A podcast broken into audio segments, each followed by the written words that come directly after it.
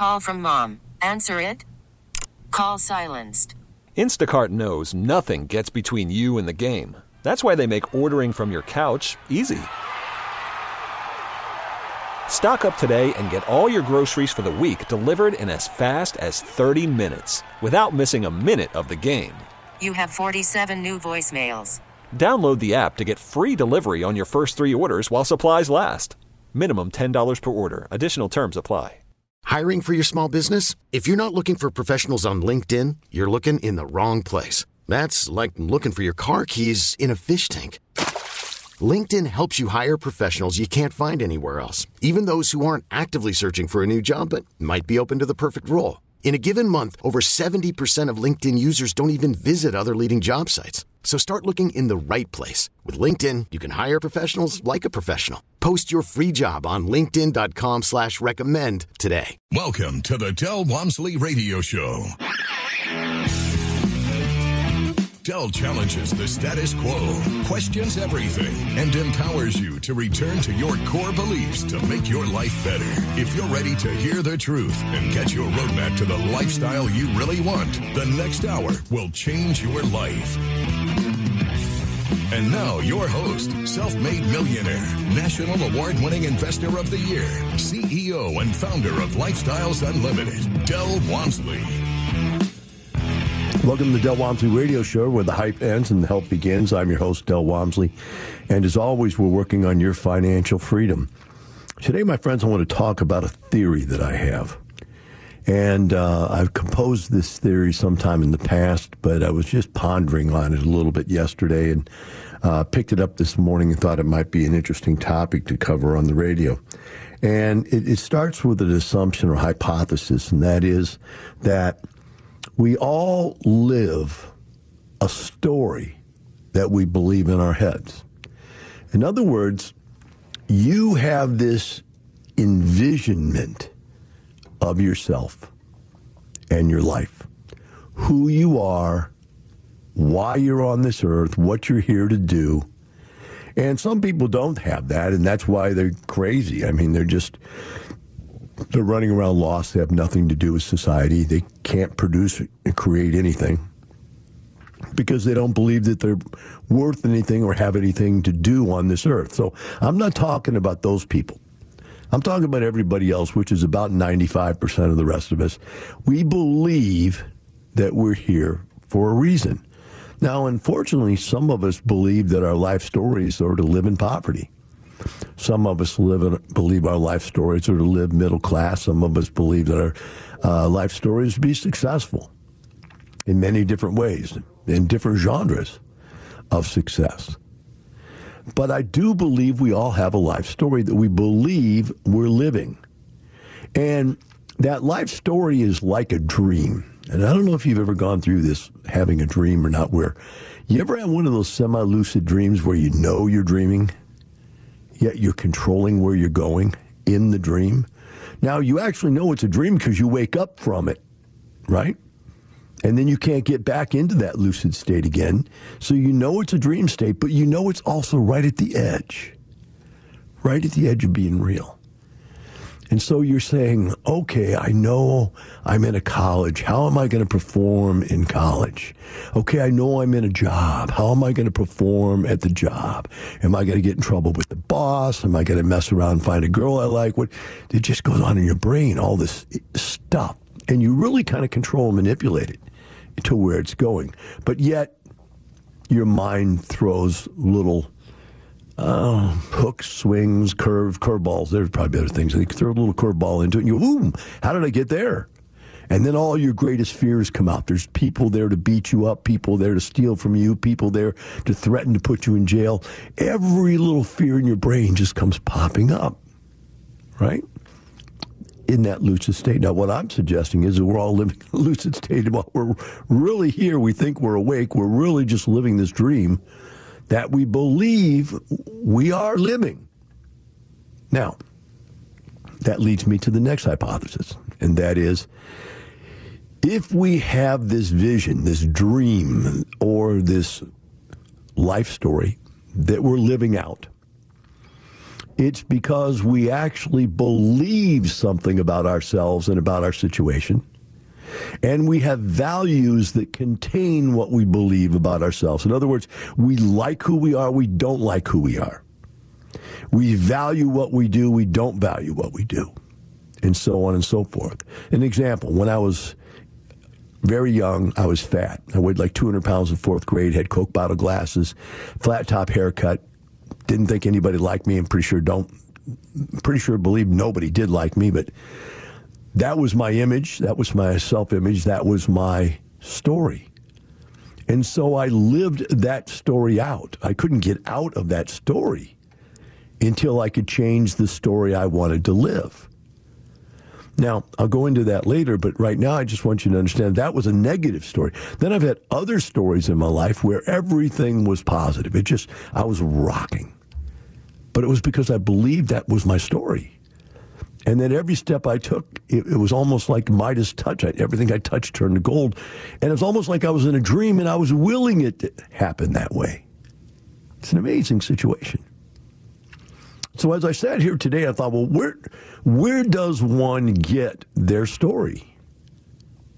That was an interesting conversation with myself. And I thought, hmm, where did I get my stories from? And I started thinking back. And, of course, the first story you pick up is the story from your parents. Now, the story from my parents was a negative story. In fact, it was so negative, I didn't want it to be my story. So what was it? Well, my dad came out of uh, a family that lived through the recession, so they were poor.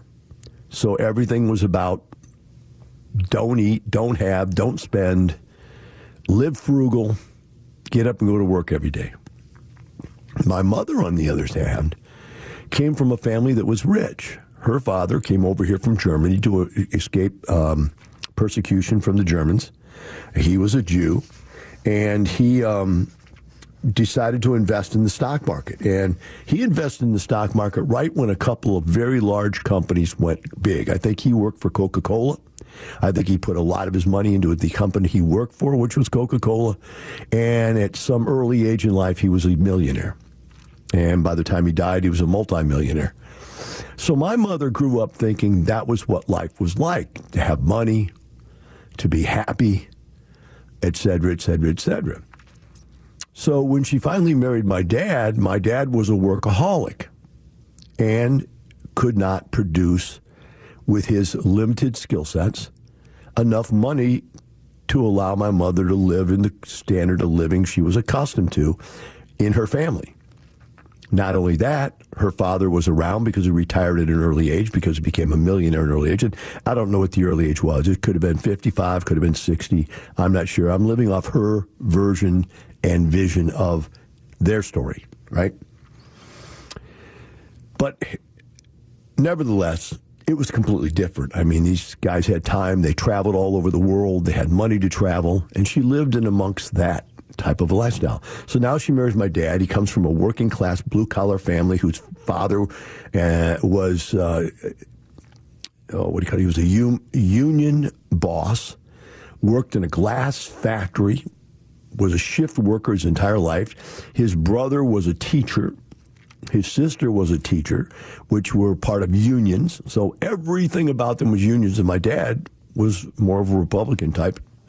He became an accountant. But accountants don't get paid anything. In fact, they probably get paid less than union workers because they don't have a union to protect them. And so my dad worked and worked and worked and worked. And they, my parents had me, and then they had my sister. And there was no fun in our family. Now, this is the life story, the life envisionment of what it's going to be like. Get up every day, go to work, leave your wife at home, take care of the kids. Wife be miserable, you be miserable. You come home, she's miserable from taking care of the kids and having no life that she's accustomed to. So what does she do? She batters you verbally about how useless you are as a human being. And hence you can just envision the negativity I grew up in and the life story. Now, you can see I did not want that to be my life story in any way, shape, or form. Now, I got another story introduced to me from my father, which was about his brother. And his younger brother decided not to live that story. His younger brother decided to be a teacher. And then after that, he became a professor. He was also an athlete. He was a, a wrestler. He was an N A C C, whatever, nationally ranked wrestler. He was also a tennis player. And so he went through school playing sports. He then became a teacher and played sports. Um, he then became a college professor and retired as a college professor. And he, during the time being a college professor, he, he bought a bar and had fun owning a bar. He bought a bowling alley, had fun owning a bowling alley. He bought a pizzeria and had fun owning a pizzeria. So he owned entrepreneurial businesses in the small little college town where he was a professor. So everybody knew who he was, Professor Walmsley and Professor Walmsley's bowling alley, Professor Walmsley's bar, Professor Walmsley's pizzeria. He was the man of town. Pretty well famous. In a small town like that, to own three big businesses and be a professor in the college of the town, that was a lot of notoriety. And so I saw my uncle and him being an athlete, my dad not being an athlete, which appealed to me. Him being a teacher, my dad being a worker, appealed to me. We'll pick the rest of this up when we come back from the other side of the break. We'll be right back with the Del Walmsley Radio Show. And ask yourself, what's your life story? Call from mom. Answer it. Call silenced. Instacart knows nothing gets between you and the game. That's why they make ordering from your couch easy. Stock up today and get all your groceries for the week delivered in as fast as thirty minutes without missing a minute of the game. You have forty-seven new voicemails. Download the app to get free delivery on your first three orders while supplies last. Minimum ten dollars per order. Additional terms apply. I'm Sandra, and I'm just the professional your small business was looking for. But you didn't hire me because you didn't use LinkedIn Jobs. LinkedIn has professionals you can't find anywhere else, including those who aren't actively looking for a new job, but might be open to the perfect role, like me. In a given month, over seventy percent of LinkedIn users don't visit other leading job sites. So if you're not looking on LinkedIn, you'll miss out on great candidates like Sandra. Start hiring professionals like a professional. Post your free job on linkedin dot com slash recommend today. After the end of a good fight, you deserve an ice-cold reward. Medalla is the mark of a fighter. You've earned this rich golden lager with a crisp, refreshing taste. Because you know, the bigger the fight, the better the reward. You put in the hours, the energy, the tough labor. You are a fighter, and Medalla is your reward. Medalla, the mark of a fighter. Drink responsibly. Beer imported by Crown Imports, Chicago, Illinois. Talk thirteen seven, the right choice. Welcome back. Now here's some more unconventional wisdom to set you free from the man on a mission to retire America, one person at a time, Del Walmsley. Welcome back to the Del Walmsley Radio Show. Today I'm talking about what is your life story and do you like it? We started the conversation by where did you get it? And I talked about the fact that my father had a life story that I didn't like. And I, at a very early age, decided I was not going to take on his life story. I then sought out my uncle's life story. I thought it was really neat. And so I, in my, my mind, envisioned a couple of things about a life story. That, number one, I was going to be an athlete. That's what my uncle was. Number two, I was going to be an entrepreneur. That's what my uncle was. Number three, I was going to be an educator. That's what my uncle was. Well, look at my life story. I ended up being an athlete and competitive athlete my entire life. I then uh, became an entrepreneur, an investor, and then I became an educator. I did exactly what my uncle did. I followed his life story. I envisioned the life story. Now, my life story is much larger than my uncle's life story, because I had the envisionment of his life story to work with. I didn't have to reinvent it. He had to invent it. I didn't have to reinvent it. I just had to make it larger. I already knew what to do. I could see what the right decisions were. Now I ask you, where are you? Whose life story are you following? You know, if your parents are middle class, you're probably going to end up middle class. I remember my dad never made over one hundred thousand dollars a year. When I made over one hundred thousand dollars a year when I was still in my twenties, I thought, my gosh, this is amazing. I've just beat my dad. His entire life success is under me. I've beat it. Besides the fact that I'm not married to a lunatic and I'm not a workaholic, and I'm not this, and I'm not that, and blah, blah, blah. Just to me, I was so happy I wasn't my dad. I wasn't living my family's life story. But now here I was. I was an athlete. I was working twelve hours a day, six days a week, and I was a workaholic.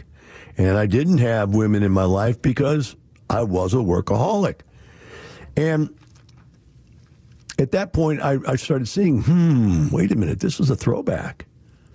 You know, my uncle had fun, traveled, did things, exciting things. I wasn't doing that. I was not living the right story. When I came up with this concept, it's not the money, it's the lifestyle, is when I realized working twelve hours a day, six days a week isn't the lifestyle, that it doesn't matter how much money you have. But I had a guy that gave me his life story. When I first went to work for Bally's Health Clubs here in Houston, there was a guy that ran the whole thing. I'm not going to use his name because the guy was actually a very miserable human being. He's a pro athlete at one time.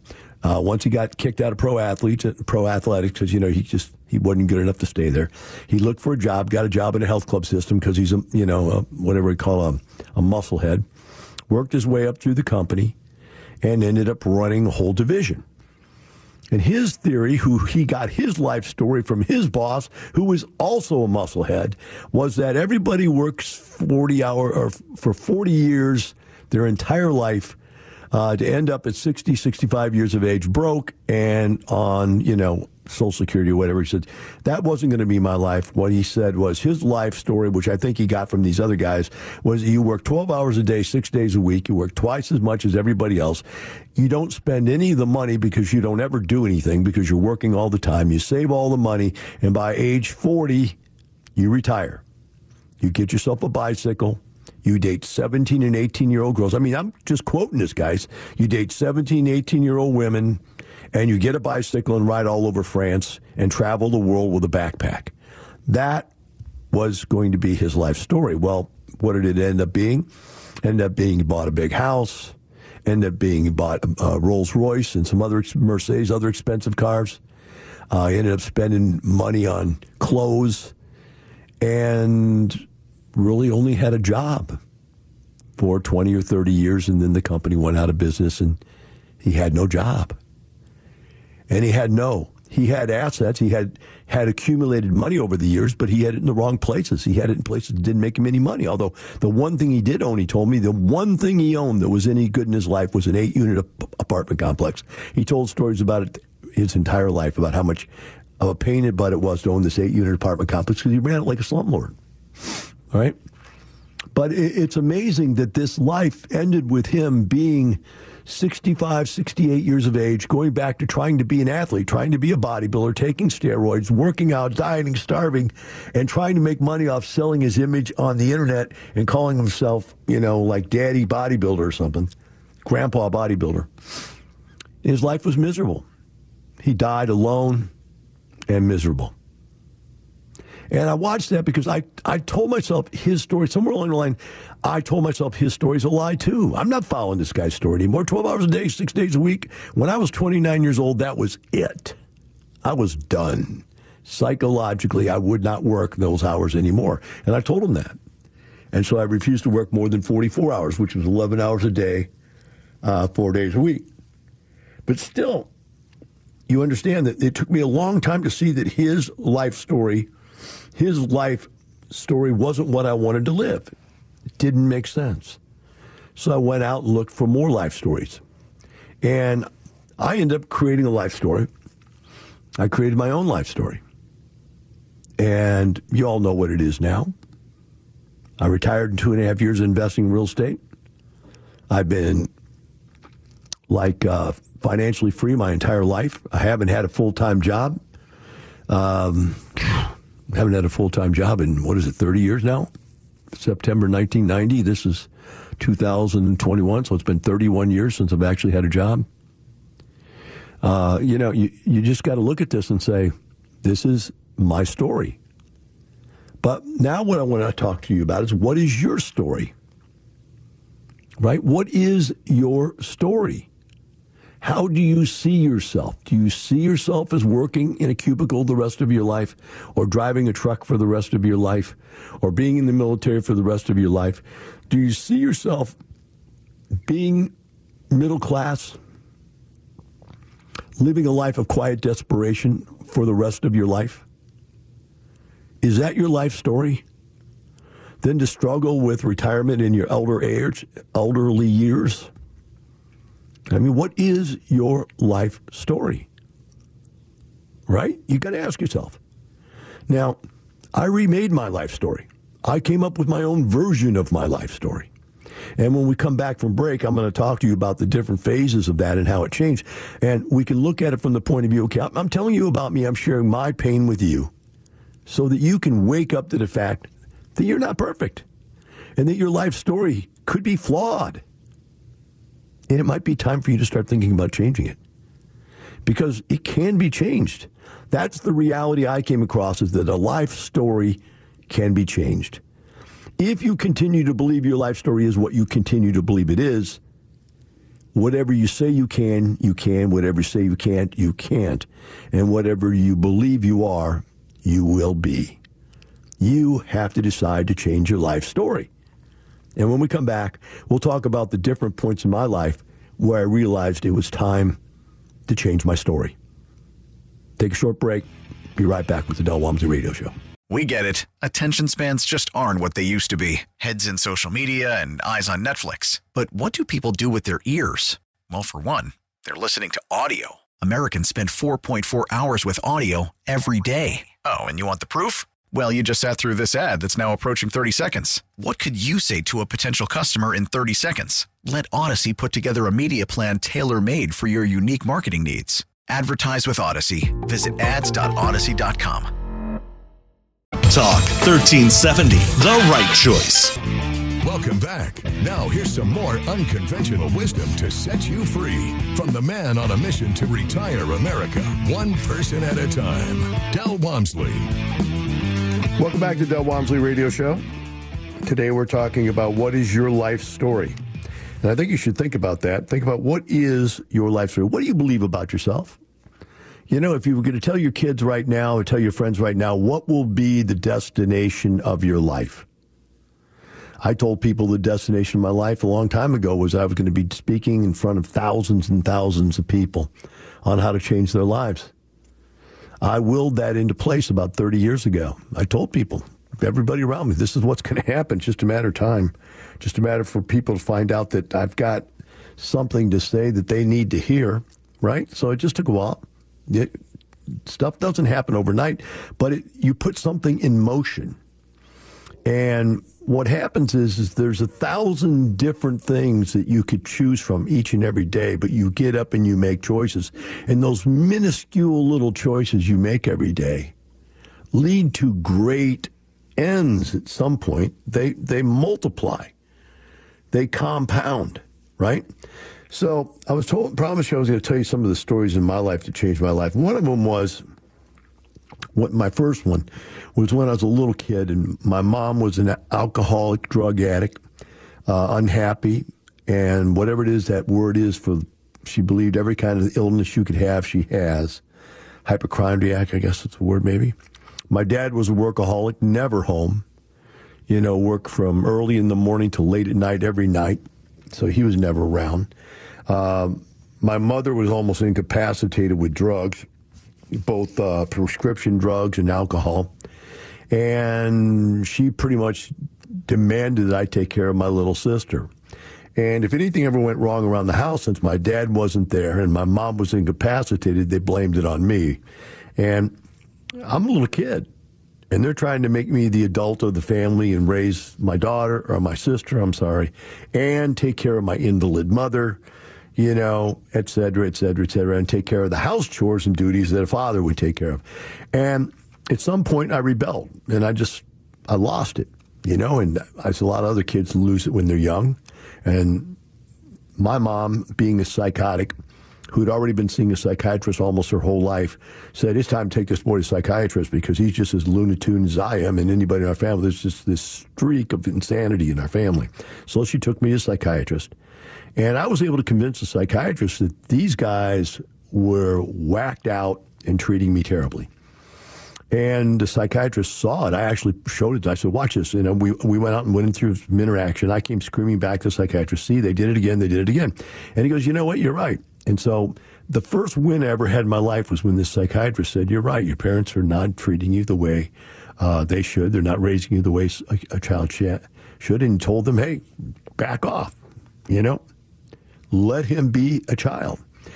When that happened, that was a good thing in my life. That gave me some self-confidence. The next thing that happened was I was in school and I was two hundred pounds in fourth grade. I hated myself. And my home experience was terrible. Now that my home experience got a little bit better, I decided that, you know, I, I kept reading bodybuilding magazines thinking that, you know, I've got to change, I've got to change, I've got to change. Never did, though. Then I fell in love with this girl in like uh, middle school, whatever middle school is, sixth grade, seventh grade, something like that. And um, she ended up going out with a senior in high school. And uh, I got put in the friend zone. And, you know, I was just a little fat kid with Coke bottle glasses. She went out with the Studley high school quarterback or whatever. And uh, at a very early age, I mean, we're we're in, you know, sixth or seventh grade. She's having sex with this guy. And I can't even get a kiss from her. I'm, I'm in the friend zone. That freaked me out big time. I went to the school psychiatrist. And, uh, or no, the school psychiatrist called me in because I had called her a bunch of names, called her, you know, whatever you can think of, a girl who's out there at sixteen or fourteen having sex with seniors. And uh, they said, you know, you really hurt her feelings. She lied to you. You're a friend. You insult, insult her and did all this. And I said, hey, you know, look what she's doing to me. And so at that point, something happened at that point and said, okay, so she likes me, but I look like shit, and that's why I'm not going to get her.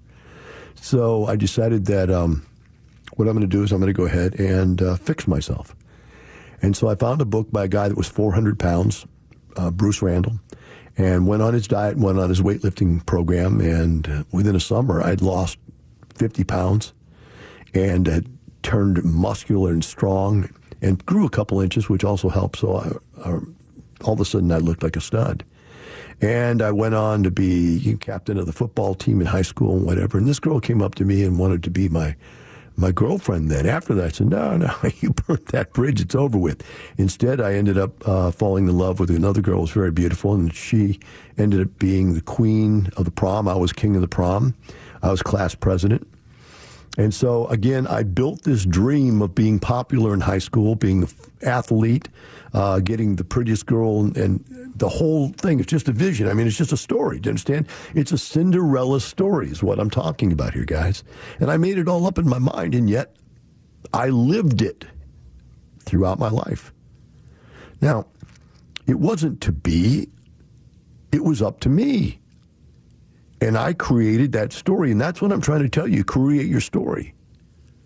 Now, the next thing is I quit college because I wanted to be rich. I said, I'm wasting my time here. I want to go to get out there and go to work. And I got out there and found that I couldn't get very good jobs, ill-paying jobs, jobs where they took advantage of you. There was really nothing. And then I made another decision. You know, instead of working in the rat race for the rest of my life, I'm going to do what I like to do. I'm an athlete. I'm going to go work at a health club. I don't care what I make. Money is not important. It's not the money. It's the lifestyle. I want to be around the gym where around things I like. I can teach, which is one of the things I love to do. And I can also bodybuild, which is one of the things I love to do. And so my life will be quality. It's not the money. It's the lifestyle was designed right there. And I went to work in a health club and enjoyed it until twelve years later, where I could see I had no life because I worked twelve hours a day plus worked out for bodybuilding and had no social life. Then I realized that there, my life story had changed into me being a workaholic. It morphed. Now I was a successful workaholic, but I was a workaholic. And I wasn't rich. And then I tell the story of how I met a guy working in the health club who was there every day from about eleven in the afternoon to three or four in the afternoon. He played racquetball every day. He, he took steams and showers, steams, and... Uh, He uh, swam and he lifted weights and stuff. He just had fun, talked with people, came to the gym, just messed around. I asked him one day, after weeks of seeing this guy do this, what do you do for a living? Guy said, I own real estate. And that was it, man. I had to own real estate. I started looking around to figure out how to do it. And I got as much information as I could, and I took out onto my path and started buying real estate. So there again, I changed my story of my life. I'm going to be a real estate investor. And I just changed it. And then I got to where I made enough money I could afford to leave the twelve-hour day job and become a full-time real estate investor. And then I was had nothing to do, so I was going around look, going to all these different seminars how to do real estate. And I was watching these public speakers. And I'm going, you know, that's really cool. I'd really like to be a public speaker someday. So I raised my hand in one of the seminars. I said, look, you're looking for guys to help teach these people. You're telling them to go find a mentor. I'm that perfect guy. I've already retired. Uh, I've already done it. I'm the perfect guy to teach. If you have these guys contact me, I'll help them get started. And the guy kicked me out of the seminar because he thought I was trying to sell seminars. And when he kicked me out of the seminar, he made a big mistake. He had a lapel mic on, and everything that I had said and he had said uh, proved the point that he really wasn't telling people to go look for help. He was really telling them to buy his seminars. And when he kicked me out, two hundred people walked out with me. And uh, they said, can I have your card? I said, I don't have a card. You have to have a job to have a card. I'm unemployed. I've got real estate. I don't need a job. And they said, well, how can we get in touch with you? I said, well, I'll tell you what. Here's a legal pad. Write my name down or write your name down, telephone number, and I'll get back with you. Uh, hence started the, the joke that my wife got me cards that said, I'll call you. Because I don't have cards. Because people don't call me. Because there's no reason to let people call you unless, right, you have a job. And if you don't have a job, you don't need to have a card. And so at that point, I started Lifestyles Unlimited. I started teaching people. And hence, you've seen where that's gone for thirty years now. Now I'm all over the country. I started in Houston, went to Dallas, San Antonio, Austin, Corpus Christi, Phoenix, Atlanta, the country. We're everywhere now.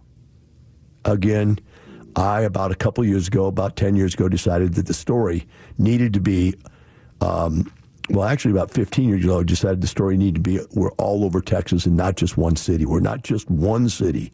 We're a whole state. And then I decided the story needs to be, we're a whole nation, helping people in this entire country. Someday there'll be a program that's so large that everybody in this country can know about it and get involved in it and change their life, almost like going to a college course or a college education on financial freedom. That is my story. What's your story? And do you like it? We'll take a short break. Be right back. Talk thirteen seventy.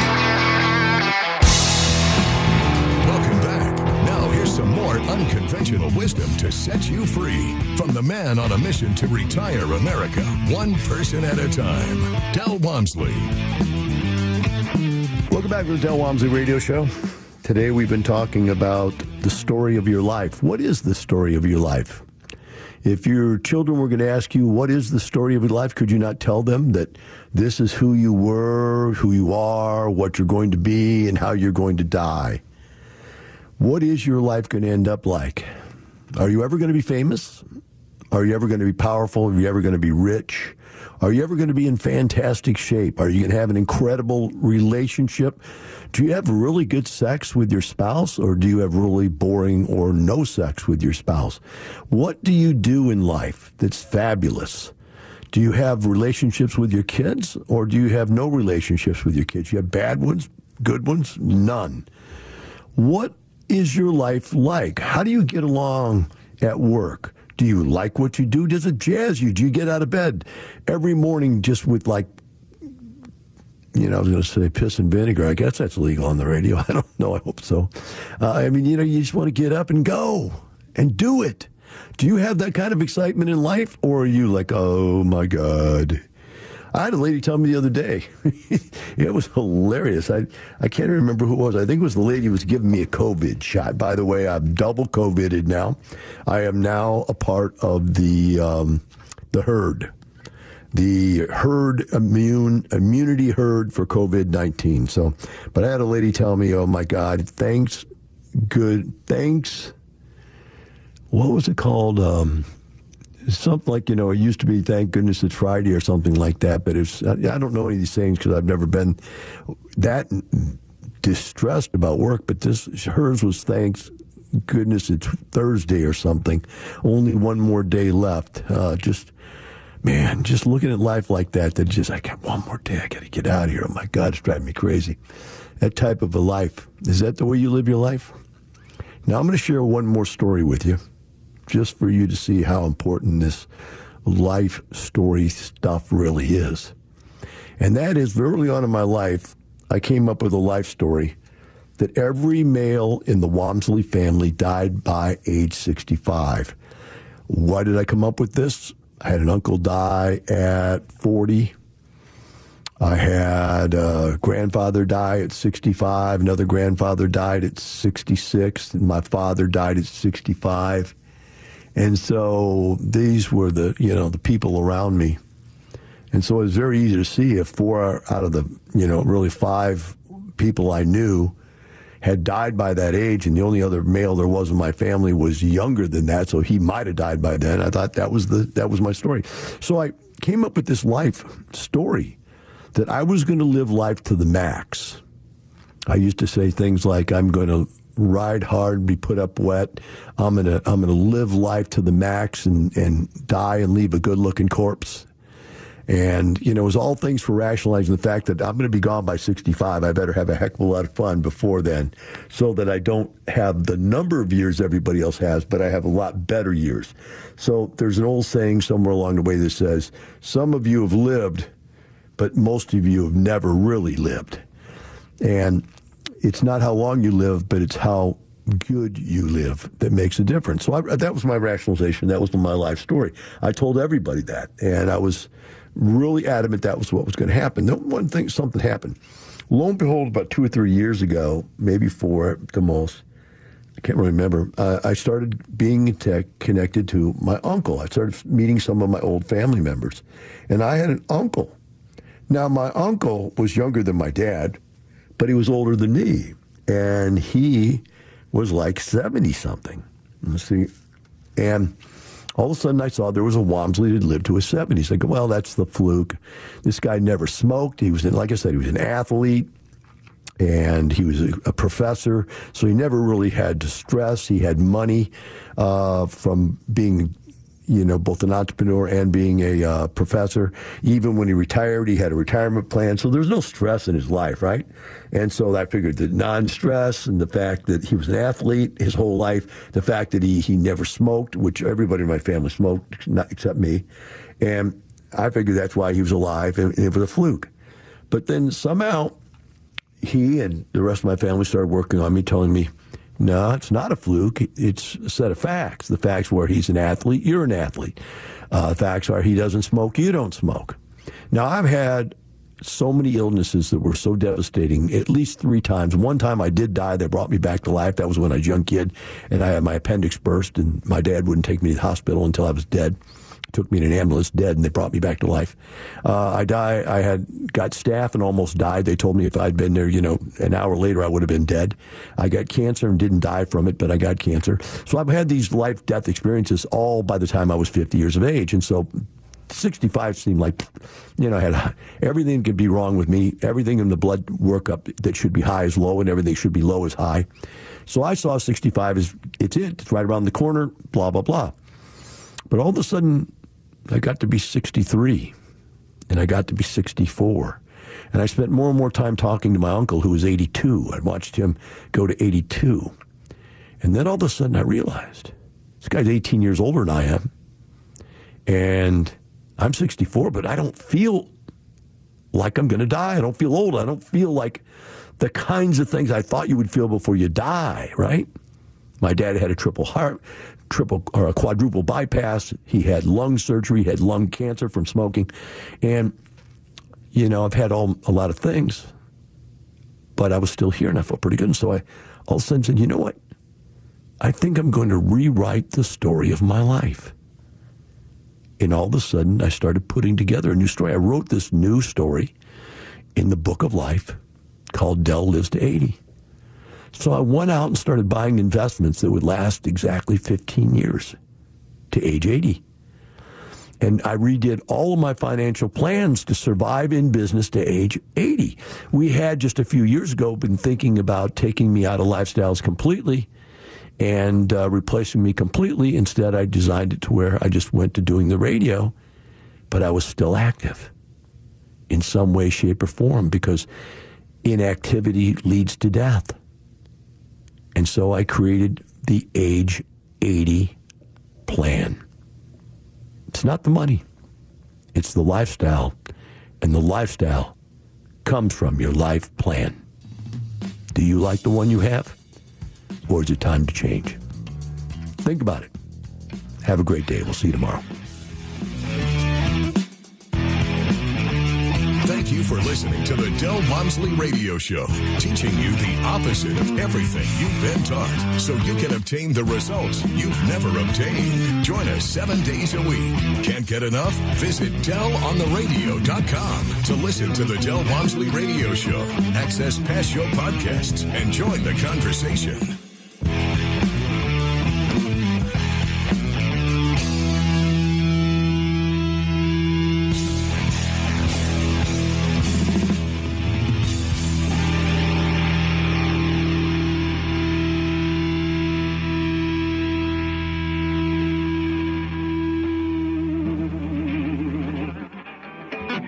We get it. Attention spans just aren't what they used to be. Heads in social media and eyes on Netflix. But what do people do with their ears? Well, for one, they're listening to audio. Americans spend four point four hours with audio every day. Oh, and you want the proof? Well, you just sat through this ad that's now approaching thirty seconds. What could you say to a potential customer in thirty seconds? Let Odyssey put together a media plan tailor-made for your unique marketing needs. Advertise with Odyssey. Visit ads dot odyssey dot com.